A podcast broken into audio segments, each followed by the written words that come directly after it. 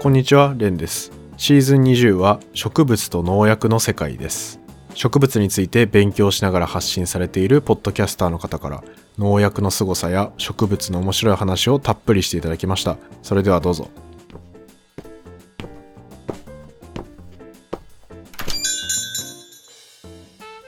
今回のゲストは、ポッドキャスト番組植物学ぶラジオから、りょうやんさんです。よろしくお願いします。はい、よろしくお願いします。皆さん、はじめまして。植物学ぶラジオという番組をやっております。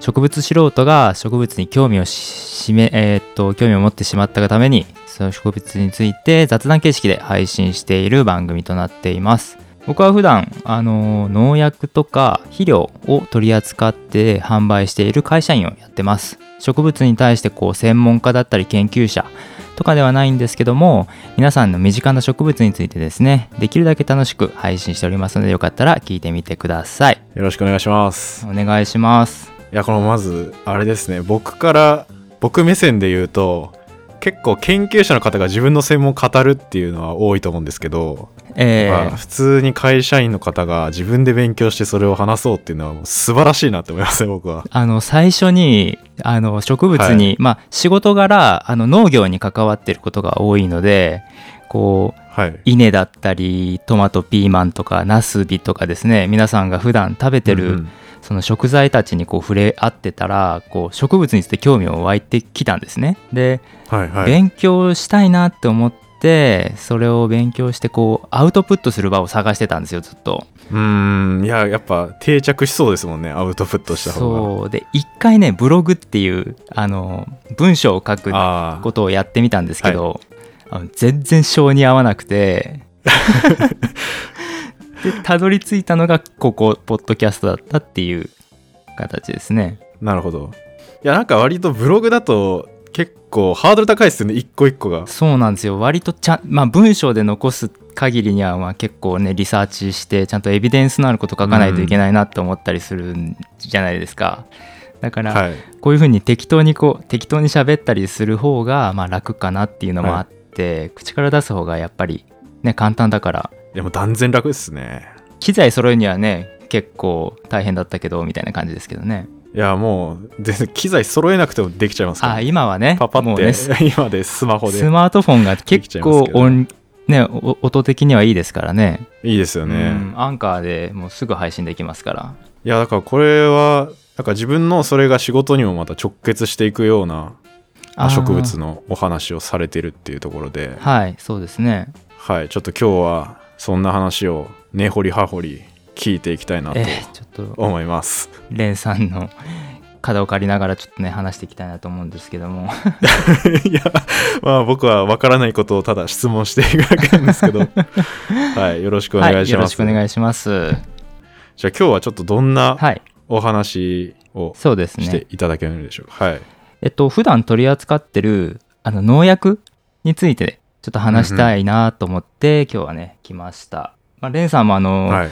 有機化合物ねあの日々研究されてたりするっていうことで結構あの農薬の化合物なんかはほとんどねあのレンさんも、うんうん。えーっと専門にされてる有機系のものが多いと思いますんでそういった話もちょっと交えながらですね研究者目線の話もちょっと聞きたいなと思いながらちょっとお話できればなと思ってます。まあ構造式みたいななんか化学物質自体の話だったら分かりますけど、うん農薬に特化して勉強とか全然したことないんで、まあいろいろ気になることはでもありますね分野が全然違いますもんね。うんはい。まあどちらかというと現場寄りな感じなんですけどそれが新鮮かなと思ってちょっと話せればと思いますんではいままずまあ皆さん聞いてる皆さんもそうですけど農薬に対してねどんなイメージをお持ちですかってよく聞いた時に一般消費者の方によく言われがちなのは、農薬って安全なのとか本当に使って大丈夫とか毒じゃないのっていうね、結構ネガティブイメージを持たれることの方がね多いと思います。そうですね。なんか、ね。え口にするものだからこそっていうことがありますよね、ただうん。こう世界的に人口が、ね、どんどんどんどん増加していく中で、まあ、食料の安定供給のための農薬の担う役割っていうのも大きくなっていったとまあ感じてるんですよね。はい。例えば世界の食用作物の損失の最大の40%が植物病害虫の被害によるもので、そうなんですよ。40%ぐらいね結構多いですね。40%も。そう 40%4 割へがあの植物の病気とか害虫の被害であの損失を受けてるんですよね。で、うん。そういった病害虫がもたらす農業農産物、まあの貿易の損失額が、まあ、年間2200億ドル以上らしいんですね。え2200億ドル。ドル。とんでもないでとすねんでもない数なんですけど。では。はい。その内訳をあの開いてみると雑草あの草による農作物の損失がだいたいまあ21%から36%ぐらいでああそれも結構。はいはあの草との戦いなんですよね農業って本当。い いやこれ以前雑草のお話ししてくれた方出てるんですけどそうそうそううそうそう。戦いみたいな。めっちゃ戦いなんですよ。これまあこれ後半にちょっとまあ話せたらと思うんですが。で、はい。他には病気ですね。市場菌、まあ、カビによる被害が結構多いんですけど中心に10%から26%ぐらい損失されうんうん。であの害虫ですね。虫による害はまあ11%から37%っていう結構まあ振れ幅が大きいんですけど、まあ、大体まあ草と病気と虫で、まあね、あの最大40%世界の作物は失われてますよっていうことで。はで、まあ、この損失をね少しでも抑えてるのが農業用薬品農薬なんですけど今もね、うんうん。あのレンさんのような研究者の皆さんが化合物探索をね日夜頑張ってくださってるのかなと思うと まあ販売してるあはい。僕もちょっと胸が熱い気持ちはねしてます。まあそうですね。やっぱあた新しいうん。なんか農薬とかが出てくるとやっぱちょっとうはい。僕らもあのウキウキしますんでどうやって売っていこうかなとか普及していこうかなっていうねあの気持ちになりますんで。ああなるほど。結構そういう目線というかどうやって作られたんだろうみたいなのも気になる感じですか？えっとそうですね。あのまあ開発背景とかっていうのがまあその資料の中に入ってたりするんですけど、おおそれは熱そう。うん、そういうのをまあ読んでたりするとああまあこういう背景があってこの化合物ができたんだとかっていうのはまあ読んだりまあ流し読みする程度ぐらいですけどね。はいはい。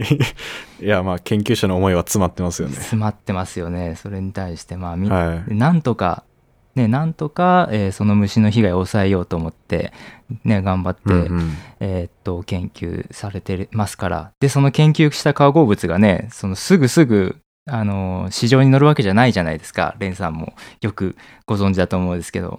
いや特に今農薬だとやっぱり安全性みたいなところも重要だったりはするじゃないですかそうですね。まあ殺す殺すだけの毒だったらまあいいですけど、うん。野菜自体はちゃんと傷つけないようにとかなんかいろいろやっぱそういう審査基準とかも厳しそうだなっていう。そうですね。特にまあ人の食べるものに使うものですからそこのはい。検査試験の方が結構ね厳しめに行われてるますね。うんうんそうっすようね、ん、でまあ実際にねあの僕はまあ研究者とか農薬メーカーの人間ではないんですけど日々農薬の販売に従事してて農業現場でね実際に僕が農薬をまいたりででその使用をね、の生産者に対してまあ指導したりとか行ってるんですけど実際にねはい。自分たちで使用して農薬ってすごいなって感じることが結構多くあってああなるほそんなね普段皆さんがあんまり触れることない、えー農薬についてね、えー話していければと思うんですけどもまあどはいレンさんリンゴって好きですか？リンゴ。はい好きです。本当ですか？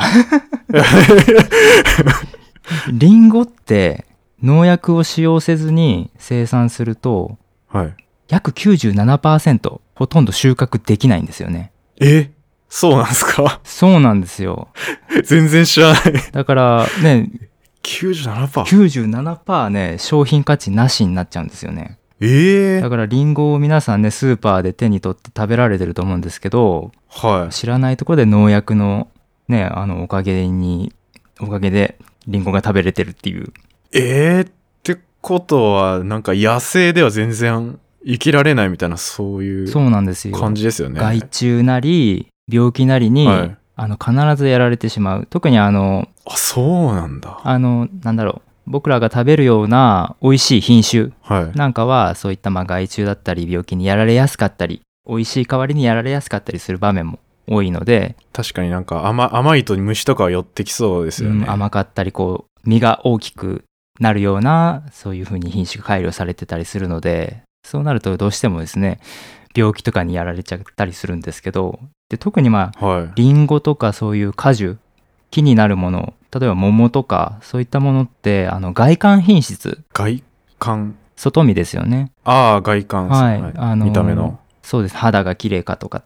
そういったところがまあとっても重要になるので、うんうん。虫に食べられてたりあの病気にかかって黒いあざができてたりするとさすがにスーパーで見た時に手に取らないですよね。確かにそうですね。よ避けちゃいますよねちょっとよけちゃいますね。ねそうやってなんか結構いいやつ探しますもんねスーパーとかで。探しますよねい やっぱりね。探します探します、なので、うん。まあ、やっぱりそうなったりすると商品価値がすぐなくなっちゃうんですよね。うん。うんま美味しくて綺麗な作物が食べれることもね農薬のおかげだったりするんですけど。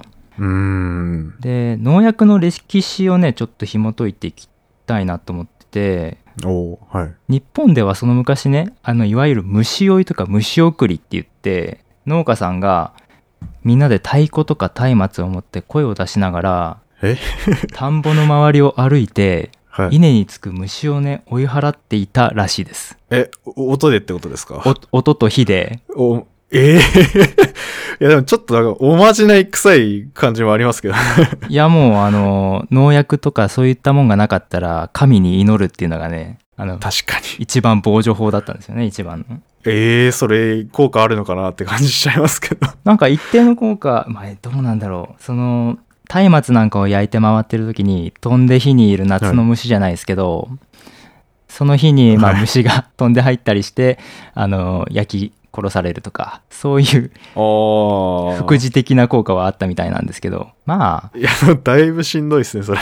まあ全部ねその100匹いる虫が100匹死なないですよね絶対ね。うんうんうん。でただちょっとね江戸時代とかにはちょっと進化してきてあのーはい。クジラから取った油これを田んぼに撒いてクジラ。は芸油ですね芸油。あ。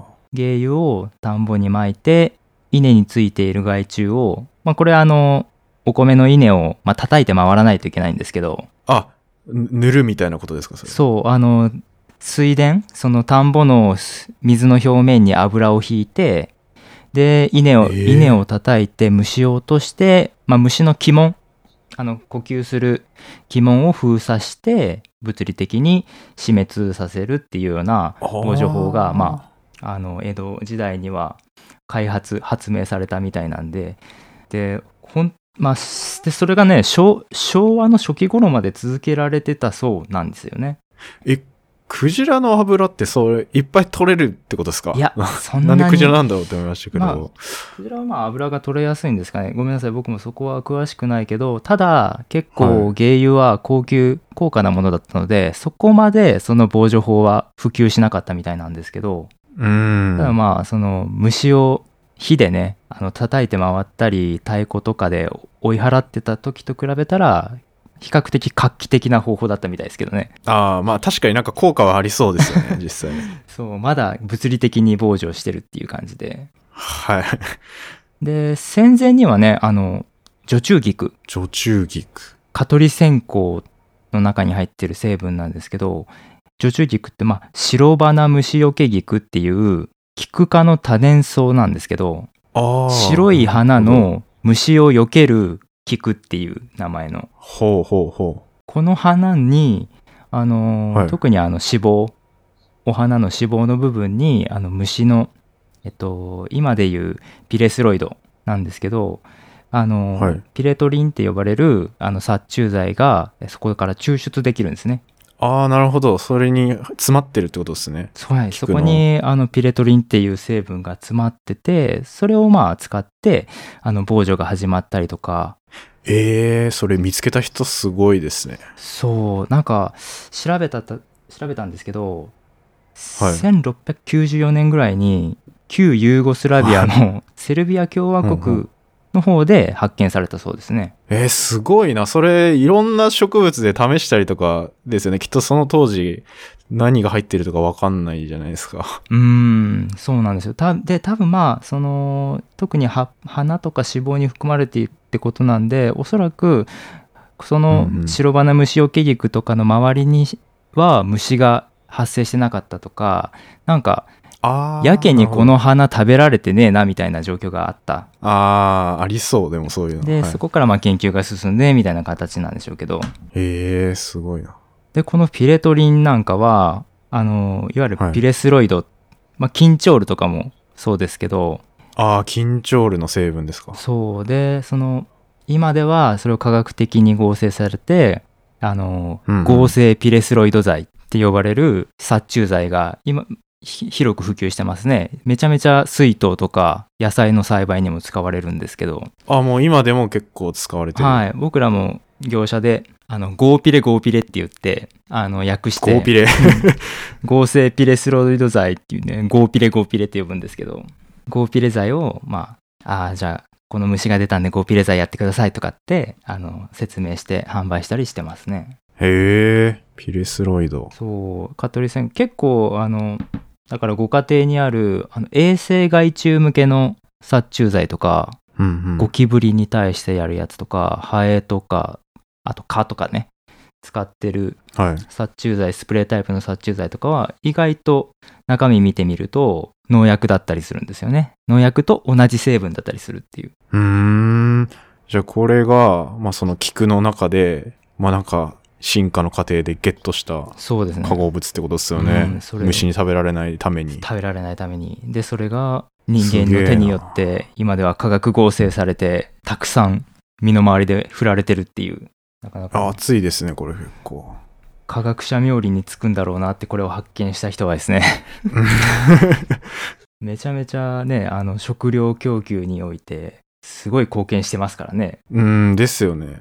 いや、でもこれってやっぱり植物から全部取ってこようとしたら結構現実味がないというかう、んそのために大量に菊植えなきゃいけないってことじゃないですか。あそうそうそうそうそうなんですよだから戦前とかにめちゃめちゃ白花虫除け菊をすごい植える、はい植えるためにはい。こう、まあ、広島僕が住んでる広島の方でもうんうこうん産地があったみたいですけどね、うーん。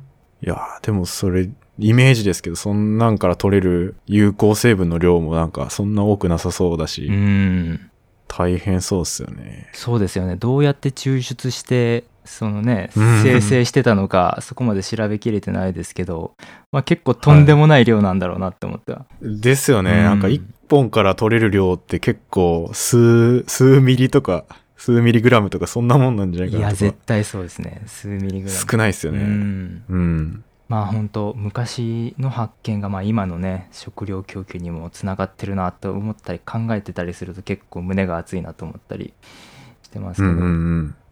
他にもまああの銅とか。どう銅。金属のですか？はい CU CU ですね ?CU ですか？はい。銅なんかも今でも現役バリバリの殺菌剤なんですよ。え、銅をはい。巻くんですか、銅巻きますね銅巻いてるんですか、はいえ銅知らなかった。銅水和剤みたいなものがあるんですけど細菌、はい細菌病とかにねあの効果があったりそういう、はいはい。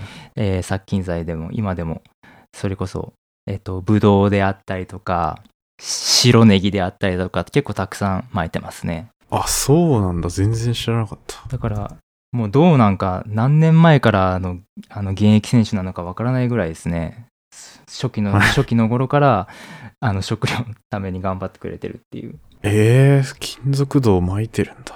そうなんですよでまあこれ怖い話っていうかはいあの、年に1回ぐらいこう農家さんの倉庫に眠ってる農薬とかをこう捨てる日があるんですけど、うんうんうん。まあ、産業廃棄物として農薬をまあこの日に集めて持ってきてくださいっていうあのはい。イイベントって言ったらあれですけどそういう日があった時に はい。僕がこう担当しててこう回収してた時にあのすごい年季の入った袋を持ってきちゃったおじいさんがおっちゃってはい。で見てみるとですねあのす水銀粉剤って書いてあってえ？水銀それ、の粉やばい。粉の農薬や、ばいです。えーもうすす、あ、え、す、こ、粉なんですか？そうなんですよ粉剤っていう粉の形をした農薬なんですけどえー、水銀って液体じゃないんですね。そう中に染み込ませてんの？どういういやもう昔すぎても調べても出てこないんですけど水銀粉剤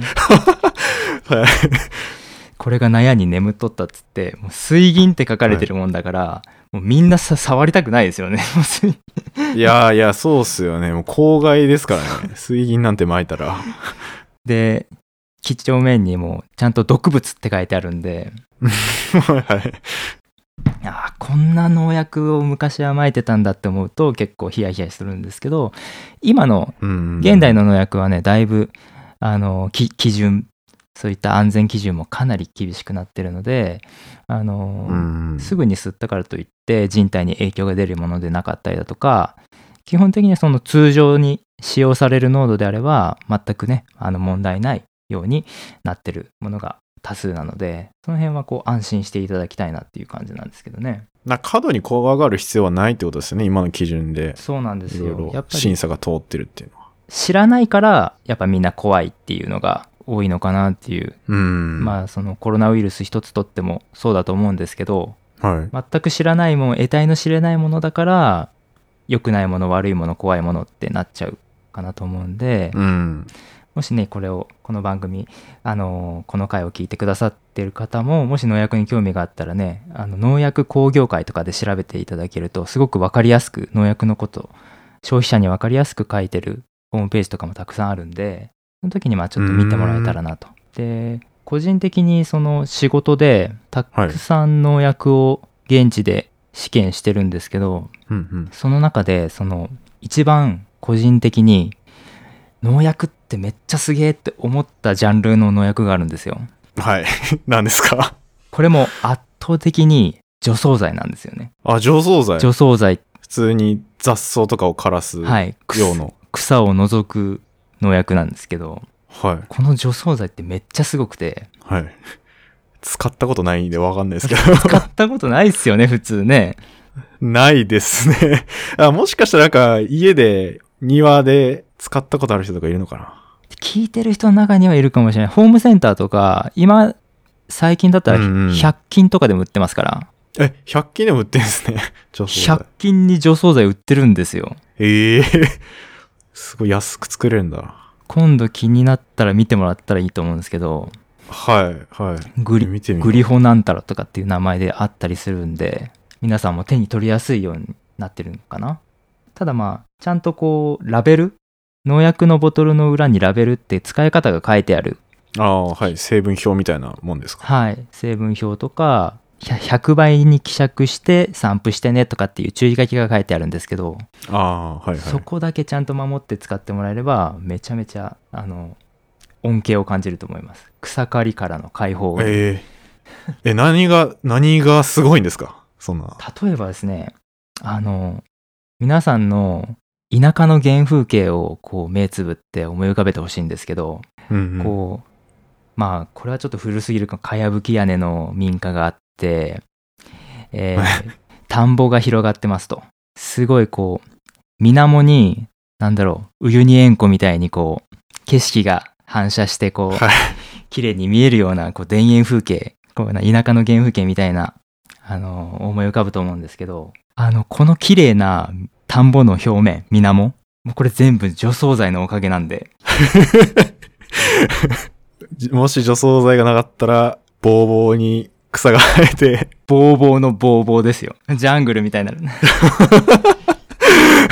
マジで。すいや、やっぱ、え田んぼですか？やっぱその効果がすごいみたいなのは。いや僕が、ま、僕が担当してる地域があのはい。水耕地帯って言ってお米が主体に作付けされてる、うん。あの地域なので特にはい。恩恵を感じるんですけど、こうん。いや本当にすごいんですよ。本当に。あの稲にす植えてるお米には害がないのに他の雑草は抑えるっていうようないや、それすごいですよね。それその選択性うん。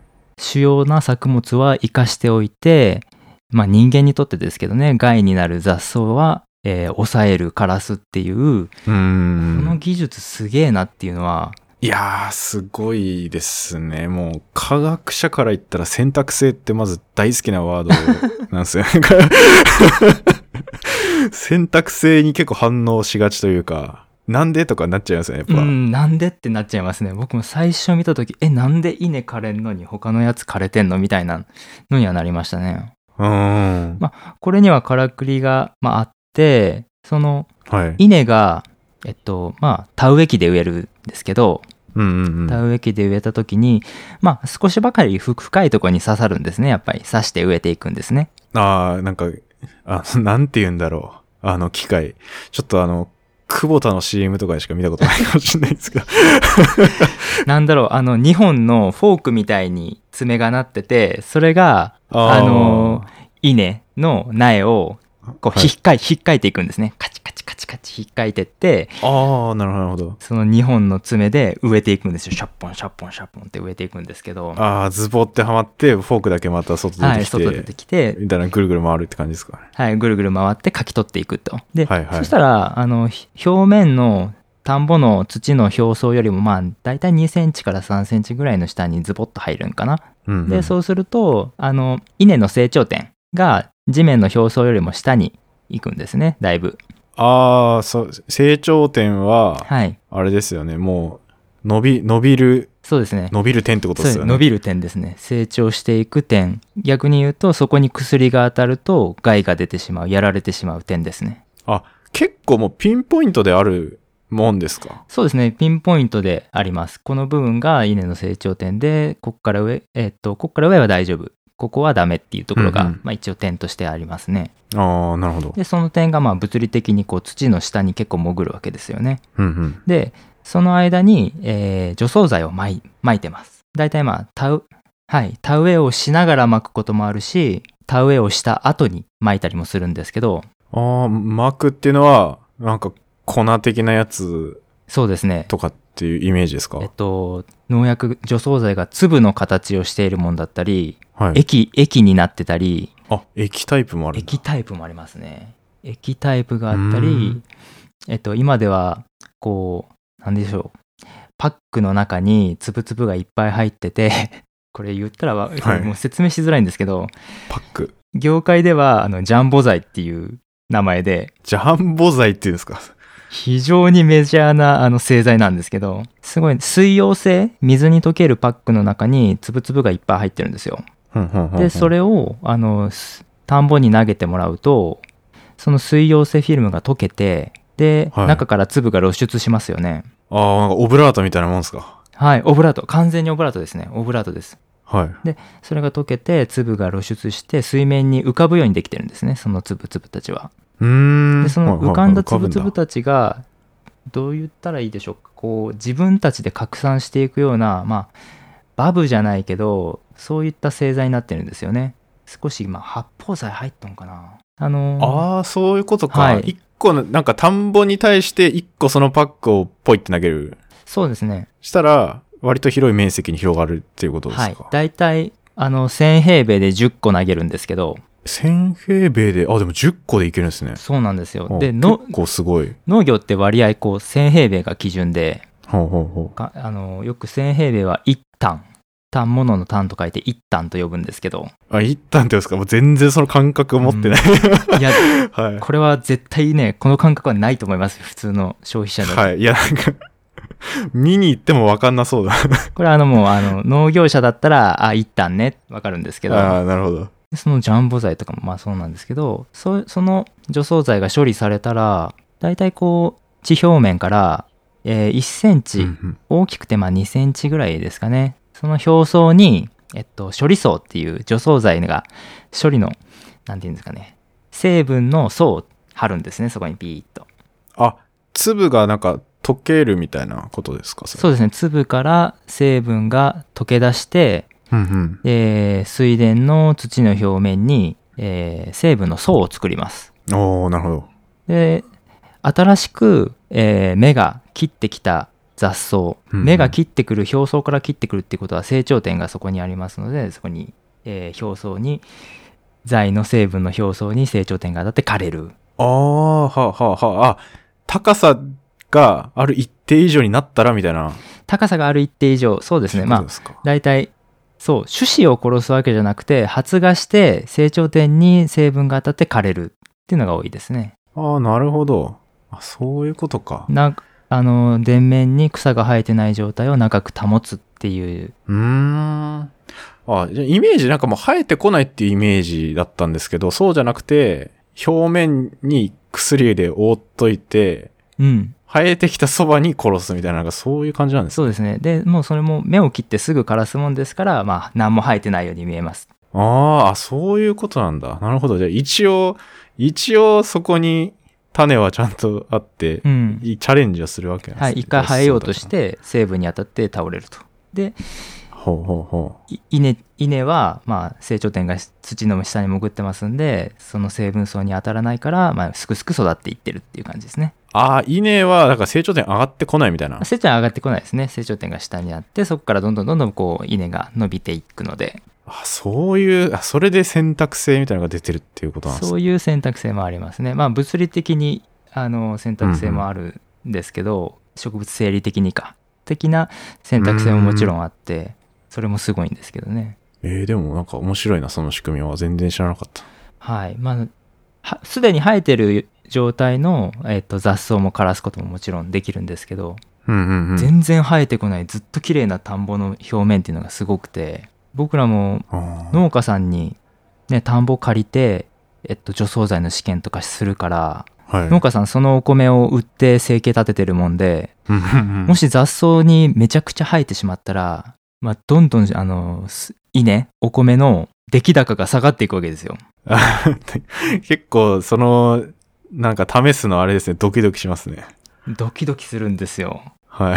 でこれ失敗したとしましょうもう除草剤失敗したら草まみれみたいな。草まみれジャングルはい。でこれを最終薬でかせあの枯らせれる部分だったらいいですけど枯らせなかったら手で取りに入りますからね最悪うわ地獄ですね、それは。はい6月7月ぐらいのクソ暑い時に 鎌持って手でか鎌を振って取りに行くっていう最悪の作業をするんですけどはい。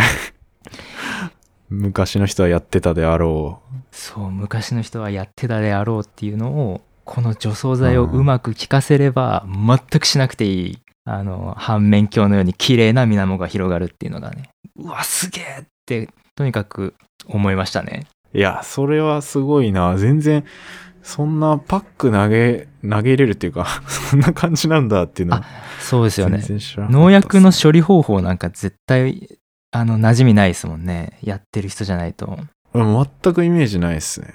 なんかあの、よくニュースとかで出てくるホースみたいなやつからブワーってなんか出してるみたいな。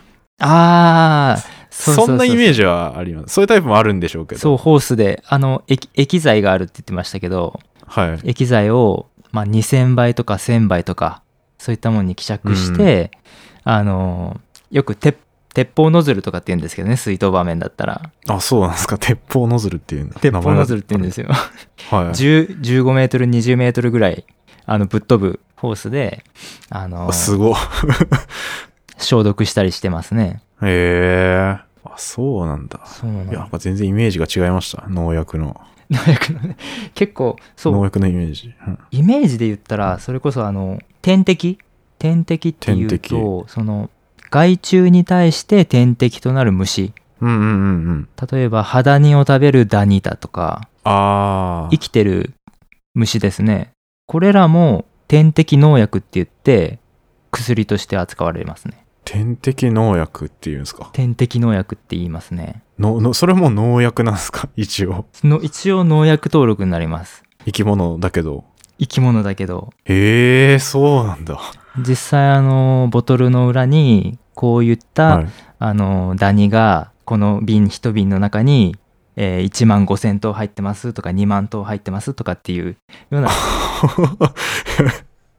すごいな、それ。それがいっぱい売られてるんです。それが売られてるんですよ。でまあそういった天敵農薬っていうのは本当まあ虫なので生きてる虫を、うんあの害虫退治に使うから例えばその有機ジャスの登録が取れてたりえ、有機ジャスって何ですか？あ有機ジャスそうか そうか有機ジャスつまり正式なあ、でも商標みたいな、商標登録というか、そういう企画みたいなやつですか？ちょっと皆さん有機有機農業とかって結構ねあの聞かれると思うんですがあ、そうですね。有機農業は。で有機農業って一つとってもこうなかなかあのなんだろうだから有その有機ジャスっていう、えー認証を取ることでえっとちゃんとはい国,、国かな？お墨付きをもらってあなたは有機農産物を、えー生産してますっていうなんだろうお墨付きをいただけるんですね、まあ、結構登録取るのに大変なんですけど。なんか、資格みたいなもんですか？ああまあそうですね。あの私はちゃんと有機ジャス登録を取って有機農産物を生産してますってこうちゃんと対外的対外的に言えるようなまあああ、なるほど。認証かな。だとなので有機っていうとまあ基本的には農薬を使われてないような無農薬栽培がまあ中心になってくると思うんですがそういった有機的な農法にも使える、えー登録を取った農薬が有機ジャス農薬なんですけどへえ。あーなんか、なるほど。全然聞いたことなかったですが。有機ジャスそうか有機ジャスの認知度もまだまだなんですかねいやー、ちょっと有機化学やってる人間としてこれは恥ずかしいことなのかもしれないなと。いやいやいや有機違いなのか合ってんのかちょっとわかんないですけど有機、有機栽培の、まあ確かにね、ちょっと意味合い違う感じはありますうね、んでも。うーん。そうか有有機化学はバリバリ化学物質ですからね。バリバリ化学物質ですよね僕ははい。有機化学あのまあ学士卒で講義は取ってましたけどもう完全に忘れてしまいましたがああ、まあ学士の有機化学はなんかちょっと、あんまおあ面白くないというかまあ純粋に面白くなかったですね僕はあーですよね。僕もあんまり学士のあれは好きじゃなかったんで。ずっと暗記してるって感じでしたねなんかねうん、ですよね。反応を暗記するみたいなうーん。やっぱ構造式と友達になってからが有機化学の始まりなんで。あー。なんか。その楽しみの境地に行けなかったんで 有機化学の研究室入らなかったっていう。あー。いや、でもなんか農薬でも、あの、い僕のイメージというか、有機化学として実験室とかでなんか化合物を作るみたいなことって、割とちっちゃいスケールだと思うんですようね。んまあ、例えば数、数グラム取れたら結構いっぱい取れたなみたいな。えそんな感じだと思うんですけど、農薬で使うときって、巻くじゃないですか。いっぱい。えいっぱい巻きますねだから、いっぱい作んないといけないじゃないですか。うんだそれって、結構なんか、有機化学的にはすごいことというか、ああなるほど安くいっぱい作るってやっぱ大事だと思うんですよねそんだけ。うん、そういう視点が結構ありますね。なんか、科学で数ミリグラムでうん10万超えてますみたいな試薬とかいっぱいあるんで、はいはいはいはいはいはいそんなん負けないじゃないですか。負けないっすね僕これ1000平米に300万かかったみたいないや、そんななんか、その田んぼで取れたやつじゃ利益取り戻せないじゃないですかで。も,、ま、もう無理ですねうん。だから安い、え、さっきのやつっていくらぐらいするんですか？ちなみに田んぼに巻いたジャンボ材みたいな。あジャンボ材大体3200300円ぐらいとか3500円とかあやっぱ安いですうね。んうん、すごいな。それ、そこはちょっとすごいなって思いました。まあ、大量生産これまたあれなんでしょうね。それもテクニックがいるんでしょうね。その化合物作ってから大きいプラントに起こしていくっていうの。そういうそういうのも楽しいんでしょうね。うん、なんかいかに簡単に作るかみたいな。うん。いかに安い原料から手軽に作るかみたいな。多分農薬作るときにすごい重要なポイントだと思いますね。ああなるほど。その感覚は全くないけどでも結構多くてそれこそなんだろう。農薬の原体元になる成分を作はいるコストが合わなくなったので、うんうん。この成分はもう販売を取りやめますみたいなあ、そういうのもあるんですか？はい、メーカーさんからのお達しが来たりとかですねそうすると使える農薬がまあ一つまた一つ減っていくんですけどあ最近結構多いですねあ。あ、そうなんだ。うん結構中国で原体作ってる化学農薬メーカーさん多かったんですけどはいはい。中国があのなんだろう環境の公害問題に少し取り組み始めたんですかね少し基準を厳しくしたせいで今までこうそういった環境を無視して作ってた工場たちが はい。コストをかけて基準に達するべく、えー整備しなくちゃいけなくなってでコストが。が合わなくなっておじゃんになるみたいな話はちょっと農薬メーカーの方から聞いたことはありますけどね。ああ、そうなんだ。いや、それこそ、いややっぱり中国で作ってもらうとか、作った試薬みたいなの安いみたいなのって結構、あ今まではありましたけど、あああるんですね。それは僕も感じてましたね、結構。あ感じてます。あ試薬一つ取ってもそういうのがあるんですね。試薬一つ取っても、まあ、やっぱりメーカーによって全然おん、全く同じものなのに値段が全然違うみたいな、あったりしますし、純純度とかも一緒なのにですか？純度、まあ厳密に本当に言うと、ちょっと作り方違うと入ってくる不純物とかも変わってきたりはしてるかもしれないですけど、やっぱりでも安いところから買いたいじゃないですか。まあそうですよね。うん。なんかこれも、ななんだろう。アマゾンとかで安いやつ探すみたいな感覚で、ネットで安い試薬メーカーのやつ探してみて、みたいな、結構やりますけど、まあまあそうですよね。生産中止になったりしたりもありますからね、結構。あやっぱしあるんですね。ありますあります。うんちょっと前までこれ売ってたのにもう買えなくなってるみたいな。じゃあ作んなきゃみたいな、ええ あそうなんだ、はい、こともありますし。そういったところはまあやっぱ共通問題なんですかね化学物質を作る上でっていうのはですね。まあ多分そういうものづくり的なところは、大体そういうところはぶつかる課題かなとは思いますね。うん。いや、でも、特に農薬はすごいなって思います。結構複雑なやつもあると思うんで。ああ構造式僕見ても全然こうワクワクしないんでわかんないんですけどはい。一回あの僕はあの小ナギっていうあの田んぼに生える水青イ科の雑草がいるんですけど、はい。これを試験で液剤そのとその時は商品名で言うとロイアント乳剤っていう、うんうんあの農薬除草剤ですねで、はい。フロルピラウキシフェンベンジルっていう成分名だったんですけどその名前挙げた時にはい。レンさんサクって調べてはいこの構造式おもろいなって引用リツイートしてくれたかリプで答えてくれたかだったんですけどあー、あれか。あー、見ました見ました。結構いかついやつですよね。そのいかついっていう感覚が分かんなくて でも確かに、確かに。あれ何でしたっけ？フロ、あ、ちょ、もう一回言って読んでいいですか？フフロルピラウキシフェンベンジルあ、これだこれだ。フローキラルキシンベンシル。合成オーキシンなんですけどあー、これだ。はいはいはい。この合成オーキシンってやつをあー、見ましたこれ。草にかけることで、うんはい。めちゃめちゃ素早くあのターゲットにする雑草に対して効果が早く現れるんですよねその写真を撮ってツイッターに上げてたらレンさんがシュバッと反応してきて やばいやつみたいな。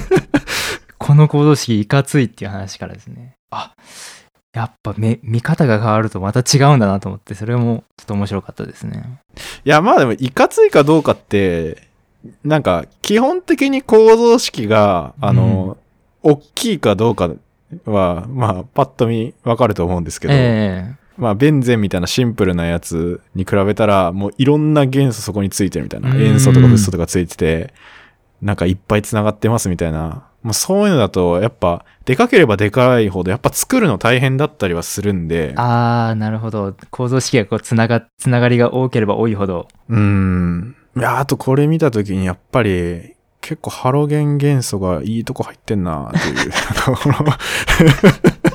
いや、結構、あ、ここメトキシで、あ、ここ隣フッ素とクロールどうやって入れてんだろうみたいな、結構気になるところがいっぱい出てくるえ感じはありますね。この構造式は。有機合成科学者たちのそういう構造式漫談みたいなの聞いてみたいですねちょっと あー、多分何言ってるかわからない気がしますけど、いや、確かにでもそういうのをやってみたいっすよね。あの構造式をうんパンとこう画像に映してもらってそれについてこう話し合ってるっていう風景をちょっと見てみたいなって思いますけどねなんかあー、なるほど。あ、それ結構確かに面白いかもしれないですね。僕だったらその農薬の気になる構造式ポーンって投げさせてもらってそれに連産や他の有機合成されてる方々がああだこうだ言ってるのをちょっと見てみたいなっていう個人的な興味なんでいや、多分、そこういう難しいのポンって出された時に、有機化学者がやりたがるのは、もう分解することなんですよ。ああ、なるほど。あの、逆合成解析って言って、あこーこれを作るにはこれとこれの原料が必要だよねって出して、その原料を作るにはまたこうす、これとこれが必要だよねみたいな、ななんだろうな、因数分解的な、はいはいはいはい。逆合成できれば作れるってわけですもんね、最終。そうです、そうです。ん。で、その逆合成をいかに美しくやるかみたいな、そういう話になりますね、大体。なるほど。これを判定できる審判員がいたら、あの、芸術点で、あの、競技として一つ確立できますよ、レンさん。あ、でももうそういうのありますよ。え？あるんですか？はい。すでにそういうのはあったり、僕も経験したことがあるのは、あの、僕が、あの、アメリカにちょっと留学してた時に、はい。その、勉強会的なやつが大体研究室ってあるんですけど、はいはい。ポンって問題として構造式が出てくるんですよ。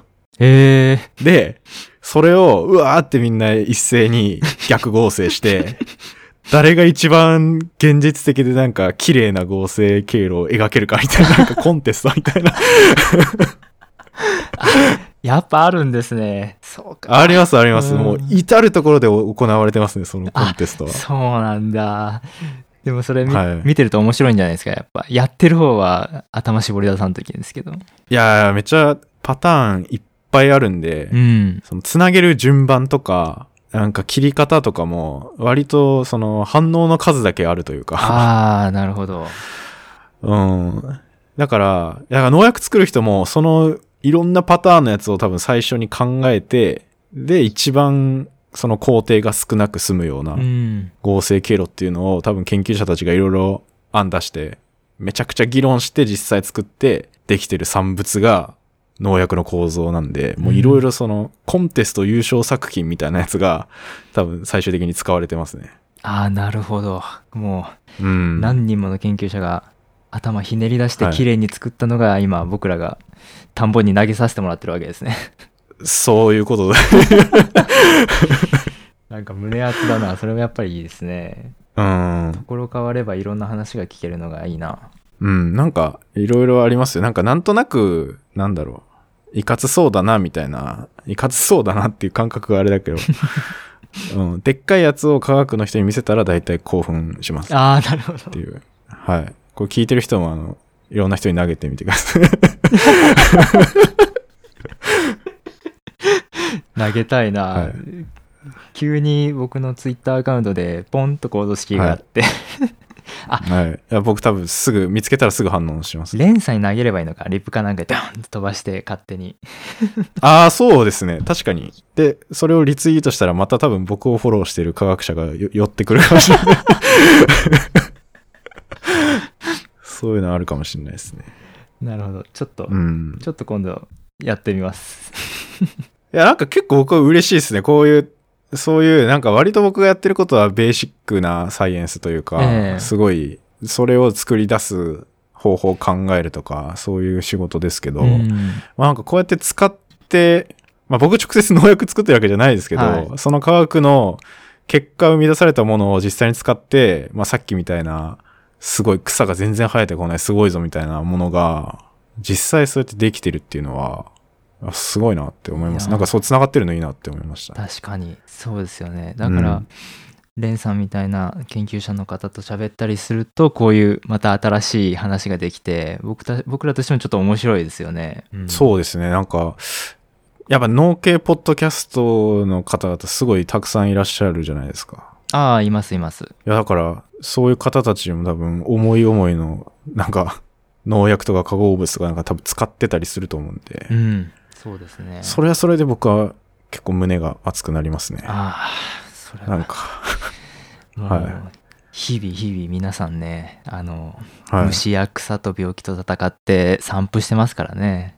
うん撒き散ら撒き散らかしてるんでああ、一回くらいやってみたいなって思いますけど。まああの緊張ル持ってあのカニシューってやってるやつのビッ ビッグスケール版なんでいや、ちょっとやってみたいですけどね、ブワーって巻くやつとか、あの、あジャンボ投げるやつやってみたいですね。ジャンボ投げるのは本当ボール投げるぐらいの感覚でやるんで へえ、あ、そうなんだ。そうなんですよ面白いな。あこの前あの香川大のあの原先生ああ、はい。ミミズの世界のはい。の時にあの少し出てたのかなと思うんですけどまあ原先生のめちゃめちゃ面白いミミズの話の後にめちゃめちゃ恐縮なんですけどではい。出るとこ変わればまあミミズも害虫になるというかああ、なんかそういう話ありましたね。土壌の環境変えちゃうみたいな。そうはい、はい。特にあのゴルフ場とかああ、はい。で結構問題になるらしいんですよねちょっと調べたらあ、なんかそういう話されてましたね。あの、ミミズの糞がすごいそう糞がねなんかクソミミズがすげえみたいな話。でその時あの、はいそういう防除する薬剤もやっぱちゃんとあってあら、ミミズ殺しちゃう。ミミズやっちゃうやつもあるんですよだからあるでしょうね、でも。うんそのミミズのクソクソを阻害あの形成阻害というかあの作らないように景観を保つために使うような農薬とかもあるんでえ？それす、ミミズのククソ選択的なんですか？それ。あいや、まあ、他の虫にもやっぱり効いちゃう成分ですけどああ、でも殺しちゃうわけではない。いやえっとね正式にはまあ殺しちゃいますねああ、殺しちゃうんですね。うんああ。直接かかっちゃったりしてるとまあやっぱり死んじゃうんですけどうんうんうん。そういったのでまああの景観保持まあところ変わればね液中も害虫になっちゃうっていうちょっと日本まあうん人のエゴですけどねその辺はまあ確かにな。ゴルフ場とかは確かに完全に英語ですうよね。ん人には利益があるかないかで害虫なのかどうなのかってね決めちゃってますからい。うん。いや、でも多分、原さん的には、いや、そんな、ミミズはもう世界を牛耳っているから、そんなのは小さい問題だみたいな言いそうですけど。いやーやっぱアースワームの名前は伊達じゃないですねやっぱりアースワームなんで、うんはい。なんかレンさんは、はいずそういう、まあ、農業とかはい。そういったもの関わったりとかしたことあります？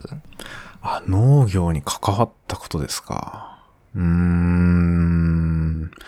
あの、実家には、あの、庭があったんで、うんあの、まあ、家庭菜園的なものですね。トマト植えてたりとあか、ーすごいねあとキュウリ植えてたりとかは、あちょ僕は全然何もしてないんですけど、僕の親、親がやってましたね。ああまあじ実家あるあるかもしれないですけどねやっぱりねはい。それもある意味ちっちゃい農業っちゃちっちゃい農業かな。いやもう家庭菜園は立派なあの農業活動です、本当に 家庭菜園は計算できないでしょうけどねに日本の日本中の家庭菜園集めまくったらすごい面積になるんじゃないかなって思いますけどねやっぱりあ確かに。結構な生産量出てますよね、きっと。ううんん自家消費してますけど基本的にはうんうん。すごい面積になるんじゃないかなってね思ったり意外とそういったところに農薬使われてるからああ、確かにな。ホームセンターでスプレータイプの,、あの殺虫剤とか殺菌剤とかも最近はすごい種類売られてるんで。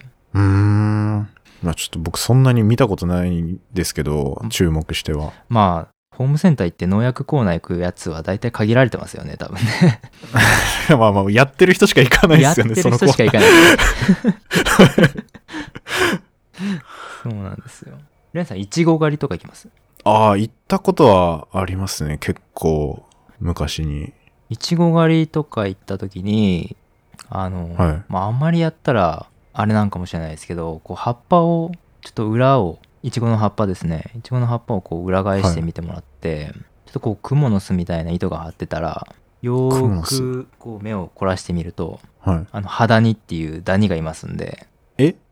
その、中にってことですか？あのいやまあ葉っぱうろちょろ歩いてますんで。え？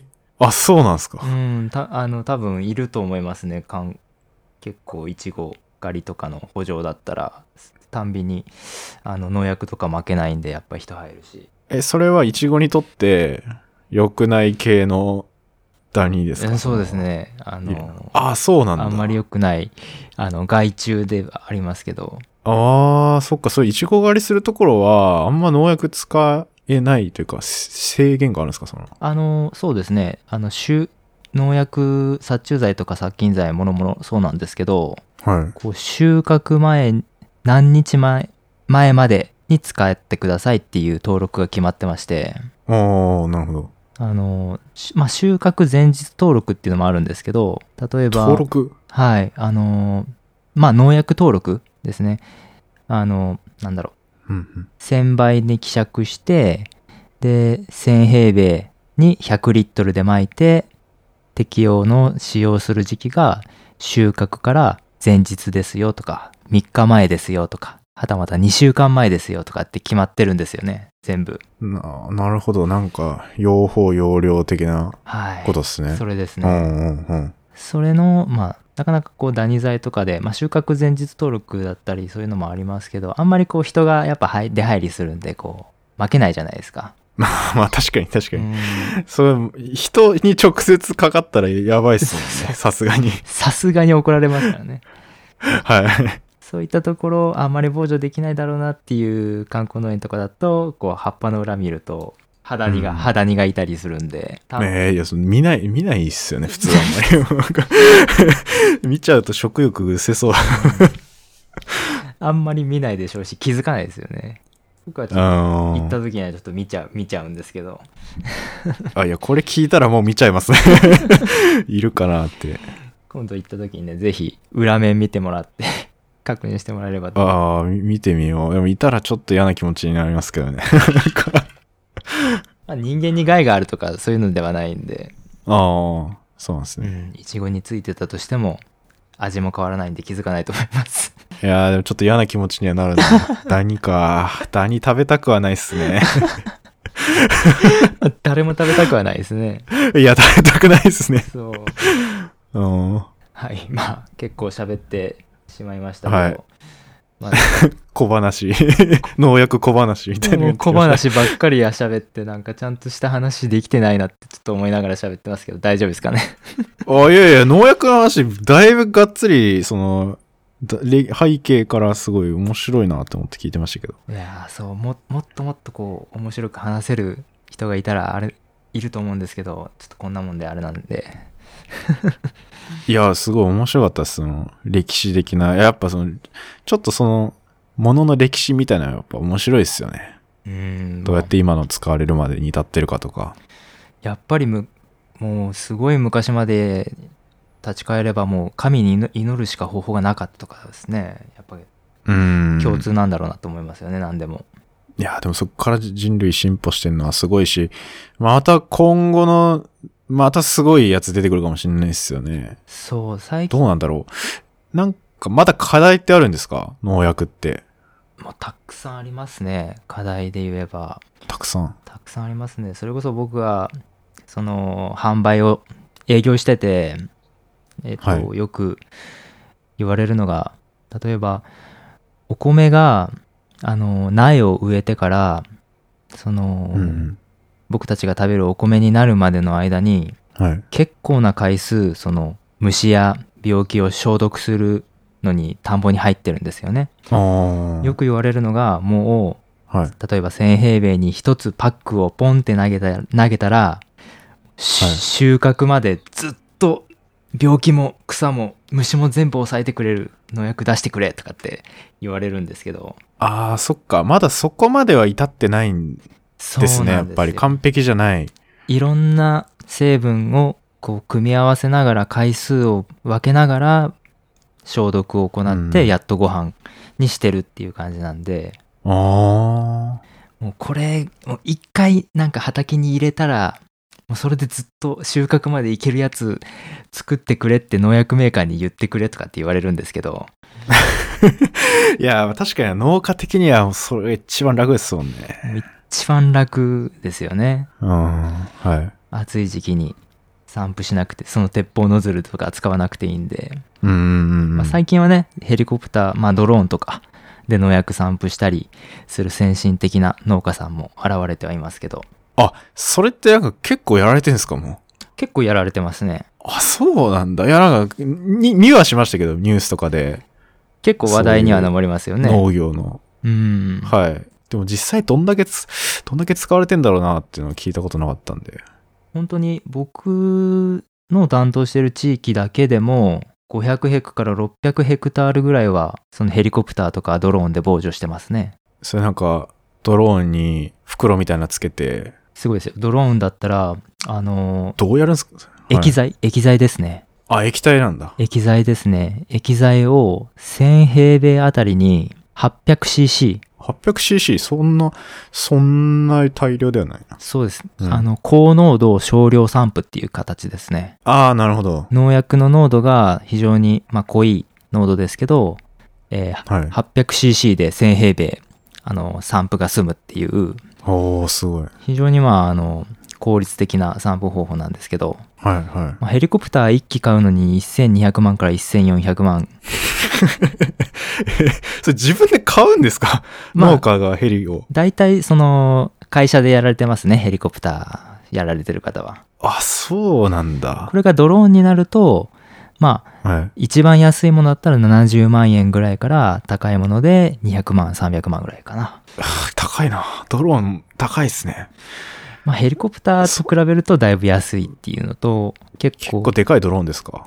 そうですね。えっと大体どうかな。羽を広げると幅で2メートル。お、でかっ !2 メートル！ぐらいになりますかね。あ、全然僕が持ってるドローンと違いました。あのよくね撮影用のドローンとかってすごい可愛いじゃないですか。はいはいはい。ああいうよりはもうもっとごつい感じですね業務用ドローンみたはい。い農業。なことですね。農薬散布用ドローンとか農業用ドローンって呼ばれますけど。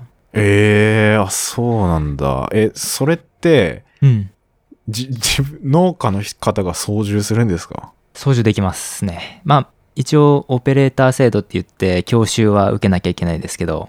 あ、そうなんだ。はい。そういう認定が必要みたいな。一応教習制度があって、まあ、国にはい。あのオペレーターとして登録をしてとかっていう、まあ、手はずは踏みますけどちゃんとそういう。あのー資格を取ってちゃんとした手はずを踏めば、うん、65歳のおっちゃんでも飛ばしてますねああ、すごい、すごいですね。確かにドローン飛ばすの結構難しそうですもんね。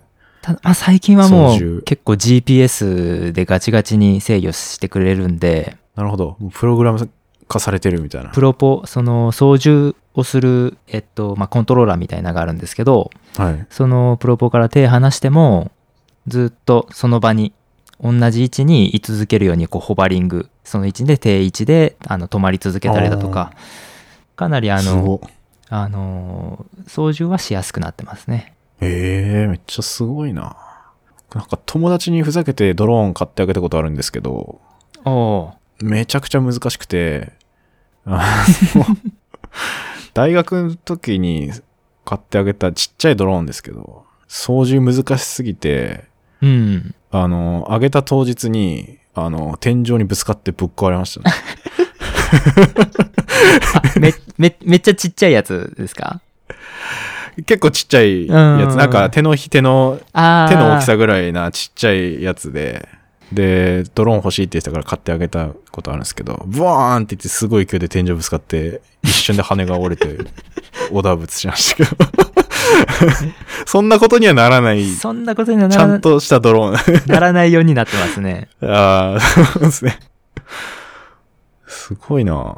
そうなんですよなので、まあ、だ都市部に住んでたらぜほとんどまあ見ることないと思いますけどまあ外れの方に行くとやってる地域はあると思いますね、ああ、そうなんだ。うんいや、でも、その、プログラム化されても、飛行経路みたいなやつも設定できたら、うんもうなんか、ピッてボタン一つで、その農薬撒く作業も完了するみたいになるじゃないですか。ドローンで。そうですねそれすごいいいですよね。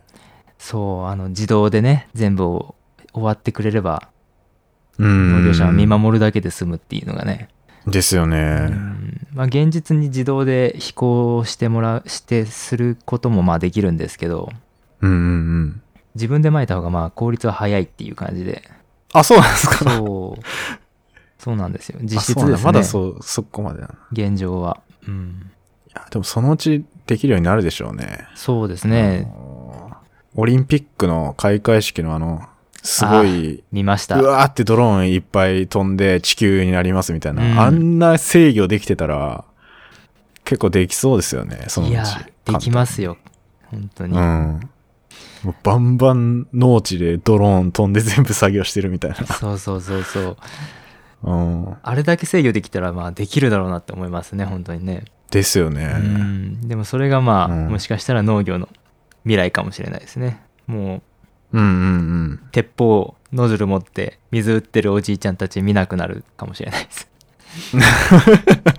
鉄砲ノズルももうロボットとかでもできそうですけどね。ああそうですね、まあ、人型ヒューマノイドみたいななんか、はい人型のアンドロイドみたいなのがこう農業やってる姿もまあ結構熱いのかなって勝手に思ったりしてるんですけど 確かに。確かに。うんどっちが早いかなっていう感じですかねうん。まあでも楽しんで農業をやられてる方も、まあいるのはいるでしょうし。そうですね土を触ることでうん。心が安らぐ人だったりだとか結構ストレス軽減になったりとか、都会で疲れた方が里山に戻りたくなるとか そういうのがあるんでああ、いや、そういういきなり新規収納しますみたいな方も今いらっしゃいますもんうね。んまあ新規収納するのはちょっとあのちょっとよく考えてって言いたくなりますけどそこは一つああ、そうなんですか。ハードル高いんですか。ハードル高いんで、まあ、まずはあのちょっと気分転換に一日農業バイトしてみるとかあ最近はあのそういうあの農業バイトのマッチングアプリみたいなのもあるんで調あ。べてみて、ええなんか気分転換に農業農作業してまあバイト代ももらってやりたいなって思う方がいたらまあそういう調べたらすぐ出てくるんでですねあ、そうなんだ。うん全然知らんかったですね。そんな仕組みが。結構まあ農作業その人手不足っていうのも結構直面してるんでああ、まあまあ確かにそううんか。うん、まあでも結構、ポッドキャスト通してだいぶ身近に感じるようになりましたね。農家方。農系ポッドキャストも結構な数あったりしますからねうーん。で脳っていう言葉をよく聞くようになりましたとかね結構聞いたりする、だいぶ、うんポッドキャストなかったら、全然やっぱり、だいぶ遠い存在ですね、僕からすると。農家の方とか。それこそ、まあ確かに、まあ今、りょうやんさんがやられてる仕事も農薬を、まあその農家の方に打ったりとか、なんか、まさかそんな方とお話できるとは思ってもいなかったですけど。はああいえいえすいませんあの い。本当科学系ポッドキャストとかでこう一緒にあのまとめてもらったりとかねアップルポッドキャストでそういったごああ、そうですね。うん、ご縁もあって、まあこうやって話ができてよかったなと思ってますねうんうん。まあ農業も科学だなっていうのはすごい感じるとこが多いね。すんあの結構農農学部にいたんですけど結構なんだろう、はい万万能学部とかってこう揶揄されたりとか言われたりとか万能学部？うんその農学部って言っても科学系のの農学部の中に科学系の分野があったり、ああ、ありますね。その農村漁村の経営なんたらみたいな経営系のうんうんちょっと文系チックなところがあったりだとかでまあ、うん。うん農学部まあガチガチのその栽培系の学部があったりだとかはい。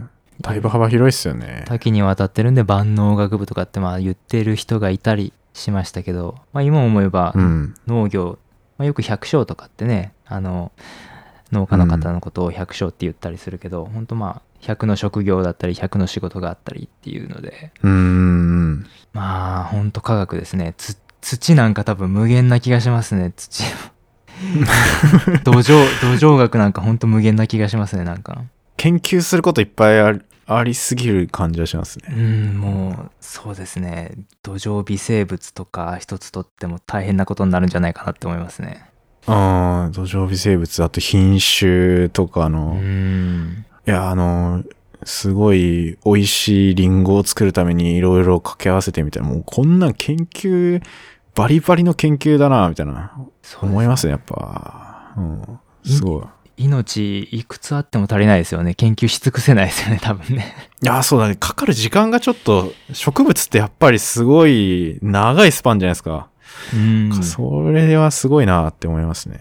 そうなんですよ稲とかも人ってもまあ僕ほとんまあい稲の地域に住んでるから稲ばっかりになるんですけどはい。1年かけてその植えてから収穫するのにまあ約1年ね、うんうんうんあの通してやってるのでその一作しかできないんですよねフィールドでいや、そうですね。試験1回しか1年で回んないって考えたらもう、いや大変大変大変ですよね大変、大変ですよね。普通の研究やったらもう卒業できないみたいな。一年に一回のチャンスみたいな、やっぱ相当考えてややられてるんだろうなと思いますけど。それがその毎年天候が違ったりだとかああ、うんうん、うん。雨の量が違ったりだとかはい。虫の出方が違ったりだとかでたくさんの要因に邪魔されるというかなんというかこうああ、自然には逆らえないからもう、それはまた次の年やるとかそう、それしかないですもんね。そうなんですよもういや、ほんとそれは頭が下がるな。だから結構農業のこういうそういう一作、はい一年として一作しかできないような作物でこう研究されてる方っていうのはだいぶ根性が、根性がいるんだろうなそうっすねうんいやー普通の研究って考えられないスパンだもんな。そうですよねトライアンドエラーの回せるサイクルが違いすぎて、はい。論文出せないっすね。そのサイクルだ。じ人生の集大成にもう今までの論文を書くみたいなだってその、なんかをトラブル起きたら結構1年がやっぱパーになっちゃうみたいなことも起きえるじゃないですか。消えますよねそんな致命的なこと起きたらもう結構辛いですよね。うんアニメの話するの忘れてましたあ、に、これ、これ、これ全然ちょっとどんな話なのかわかんないですけど。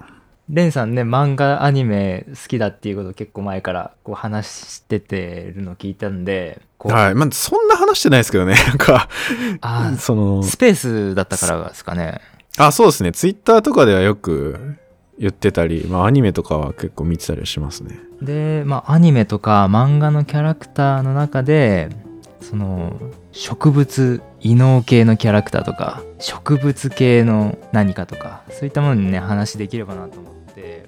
いや面白い、はい、ここまでお聞きいただきありがとうございました。菜園マニアはあらゆる分野のゲストをお呼びし世界を探求していくポッドキャストです。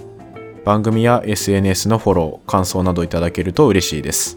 では次回もまたよろしくお願いします。